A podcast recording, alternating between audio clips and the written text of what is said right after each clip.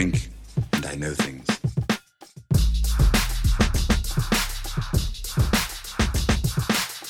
That's what I do. I drink and I know things. What's up, and welcome to I'ma Need More Wine, a podcast about shit we like and shit we don't like. This is Christine, and with me is my co host Jocelyn. Hello, lovely listeners. We are so happy to be back with you. This week's episode isn't a typical one. We've got a lot of explaining to do. Uh, we sure do. It's been a minute since we last recorded and last posted an episode.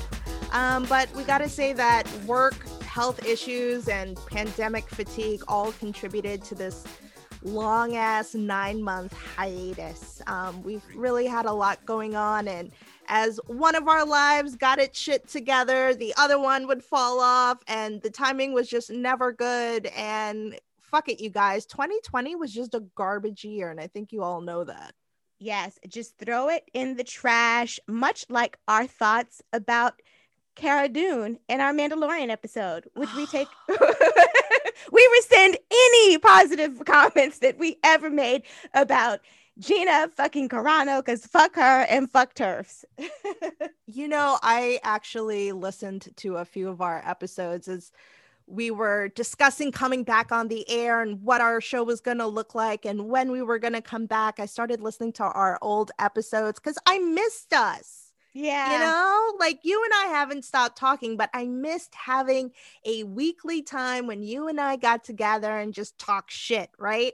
And had such a great, lovely time re listening to our old episodes. But God damn it, we really loved Gina Carano. Yeah. Fucking Mandalorian episode. And I'm, I was just sitting there with all of that new knowledge about what a garbage human being she is. And I was just like, fuck, if I could take back any portion of any episodes that we've done, it's definitely all the praise for Gina Carano. I love Uh, Cara Dune, but fuck Gina Carano. Fuck that lady forever. But on a more serious note, um, as Christine mentioned, you know, work, health issues, pandemic fatigue, and equally as important and and significant was the death, the murder actually of George Floyd, who was killed on May 25th, which was just two days before we posted our last recording. And I don't know, it was just a lot. I think for I think I can speak for both of us when I say that we certainly you know, state violence against Black and Brown people in particular is nothing new. Um, but there was something that was different um, about the, you know, just over eight minutes in which this man lost his life and it was recorded for the world to see. In addition to experiencing that very painful event, it also led to an awakening um, for many people, which you guys probably already know and and that awakening just felt like it seeped into every aspect of our lives. I know for me you know at my job there was certainly awakening. I started getting weird calls from people that i'd not really spoken to that much feeling sad and apologetic and, and wanting to like i don't know reach out to their black coworker because you know for the first time ever it they had finally sort of appreciated the weight of what this is like. And and although that kind of outreach is certainly it's appreciated but it can be a lot. And um it's one thing when it comes from people that you have close organic relationships with. It's another thing when it comes from people that you just really only talk to in a work context and, and don't have conversations outside of the workplace. So that certainly added another layer to the processing of this very unfortunate event. And then, of course, we saw all of the performative responses, all of the corporations making these commitments to doing better, to embracing the Black Lives Matter movement, which was a lot as well, because we all know whether you're Black or you're a woman or you're in the LGBT, LGBTQ plus community, we know how performative these corporations can be. They trot out, you know, their symbols and their marketing for like a month. So if it's Pride Month, it's in June, February, everyone gets openly Black. and then we know that it just rolls away. And so dealing with the cynicism and the frustration of that, and knowing that, you know, these calls to action would probably fade away because we seriously have a recency problem.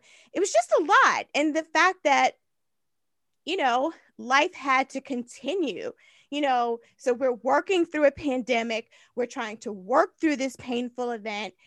And it was just a lot. And and sometimes you just got to take a beat and take a step back. And that's certainly what, you know, what I felt like I needed to do.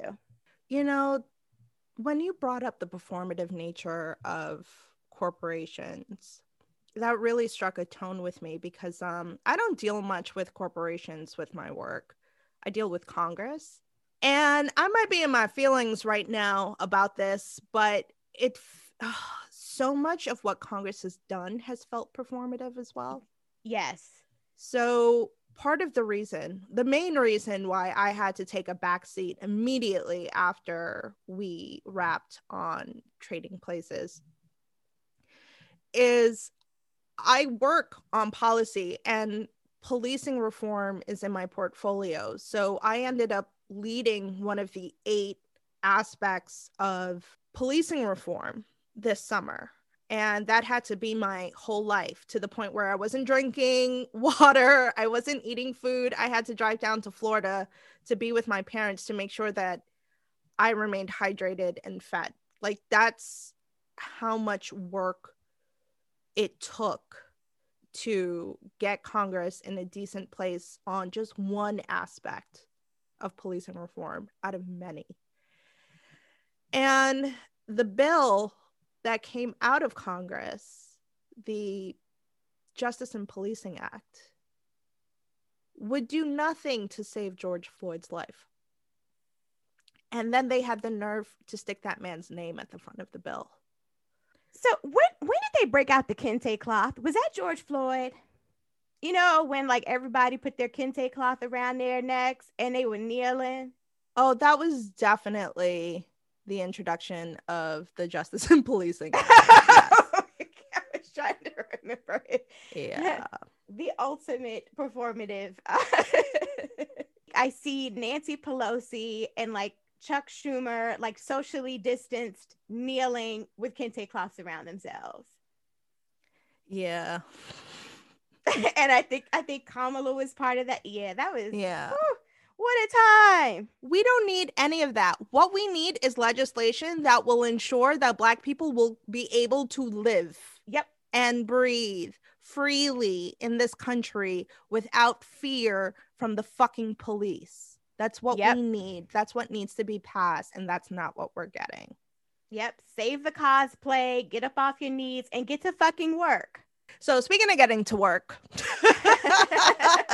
that's what we're trying to do with this podcast, y'all. So Jocelyn, how about you tell folks what they're in for and what might be a little different going forward?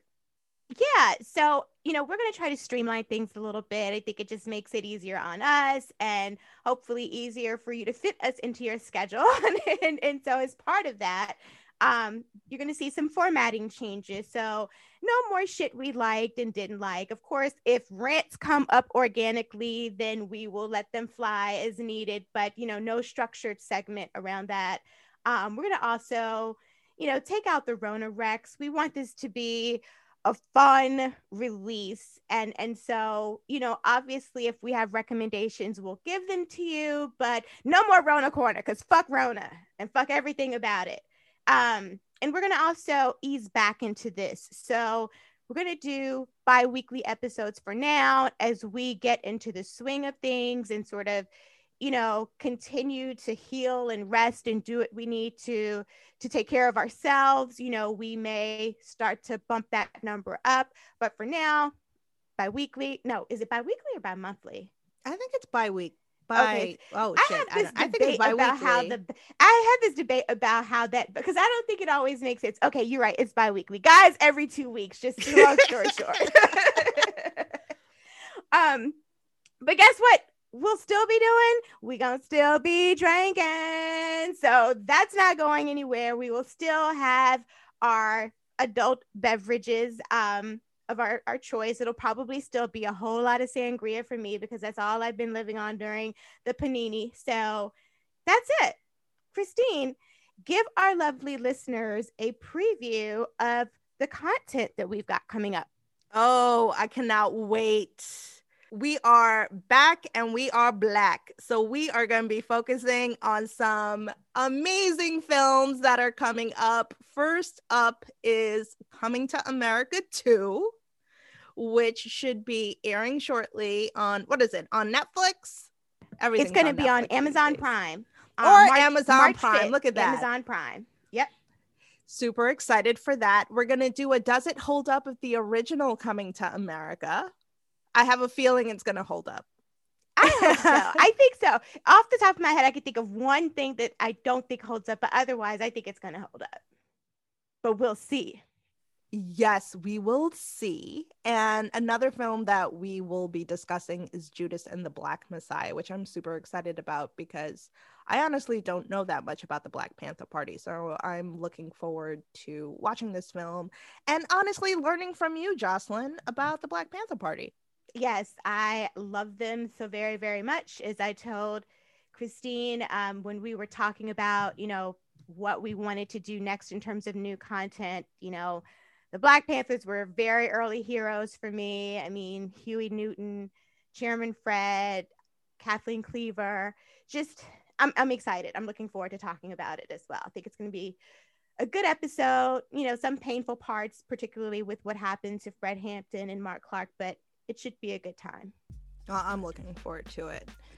And seriously, y'all, thanks so much for understanding that 2020 was a garbage year for us, for all of us, and for being amazingly loyal listeners. We missed y'all, and we're happy to be back. But catch us next time when we break down Coming to America too. I honestly can't wait.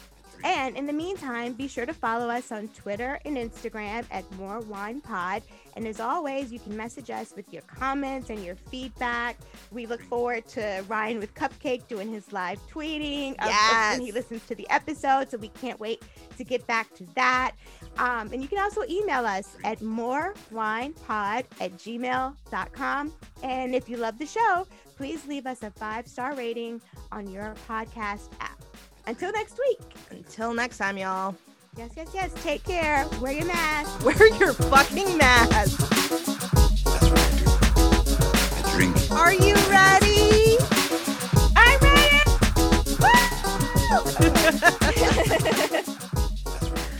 All right. Okay. What's ready up? whenever you are. Oops, sorry. We're rusty. All right. What's up, and welcome to I'ma Need More Wine, a podcast about shit we like and shit we don't like.